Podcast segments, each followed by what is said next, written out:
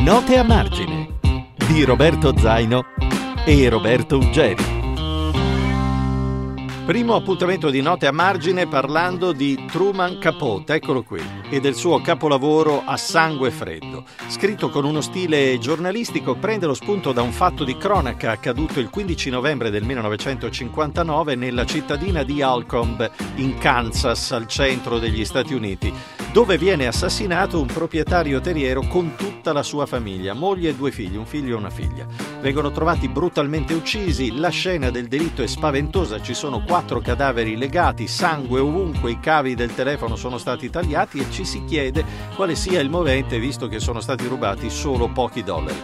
Truman Capote andò sul luogo dell'omicidio e mentre ricostruiva l'accaduto le indagini portarono alla cattura dei colpevoli eh, due ragazzi, due balordi sbandati dal passato travagliato con un'infanzia difficile, due assassini che più che mettersi in fuga vagano quasi senza mente andando in Messico, tornando poi negli Stati Uniti senza nemmeno rendersi bene conto di quel che avevano fatto. Due animi comunque tormentati che solo una volta in carcere, specie uno dei due che ha un QI superiore alla norma, si renderanno conto di quello che hanno, eh, di quello che hanno fatto, di quello che hanno combinato. Non è un giallo perché fin dall'inizio si capisce che siano i colpevoli, ciò nonostante Capote tiene incollati alla lettura fino all'ultima pagina. E l'autore utilizza questo episodio di cronaca nera per scavare nella natura più profonda della violenza americana, ma anche nei meandri più remoti dell'animo umano. Pubblicato per la prima volta nel 65, quest'ultima versione di due anni fa, del 2019, ritradotta benissimo da Alberto Rollo per Garzanti,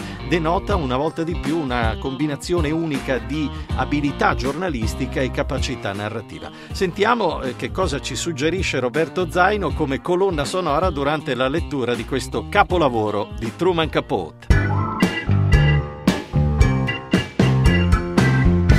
Allora siamo nel 1959, anno in cui eh, Truman Capote eh, narra le vicende del suo A sangue freddo. Quell'anno viene ricordato dagli amanti del rock per una data eh, tragica, il 3 di febbraio. In quel giorno persero infatti la vita tre popolari musicisti, ancora giovani ma già delle icone del rock and roll. Buddy Holly, The Big Bopper e eh, Richie Valens. I tre musicisti erano impegnati in una lunga tournée eh, nel Midwest e si erano esibiti quella sera in una località che si chiama Clear Lake.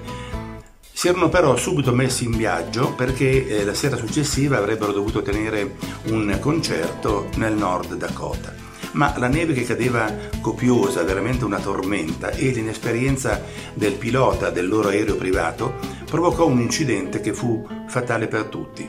L'aereo si schiantò infatti in una piantagione di grano turco poco lontano dal luogo del decollo. Quella data è ricordata dagli appassionati come il giorno in cui il rock morì, anche se sappiamo che nel tempo tanti altri giovani rockers persero la vita in maniera inopinata. Eh, allora direi che la colonna sonora eh, di, questo, di, questo, libro di Truman Capote possiamo eh, trovarla nei pezzi di Buddy Holly oppure in un pezzo di Richie Valens. Per Buddy Holly avrei scelto Peggy Sue, che è una canzone in cui l'occhiaruto Rockers dimostra una grandissima abilità e maestria nel suono della sua chitarra elettrica con una grandissima mano sinistra. E invece per quanto riguarda Richie Valens direi La Bamba che è un successo uh, che ancora adesso viene, viene ricordato. E la Bamba eh, cambiò la vita in qualche modo di Richie Valens perché lui rilesse in chiave chicano rock un traditional messicano che aveva addirittura 300 anni e, e divenne appunto questa Bamba un successo planetario. Allora scegliete voi per eh, questo libro cosa volete ascoltare come colonna sonora.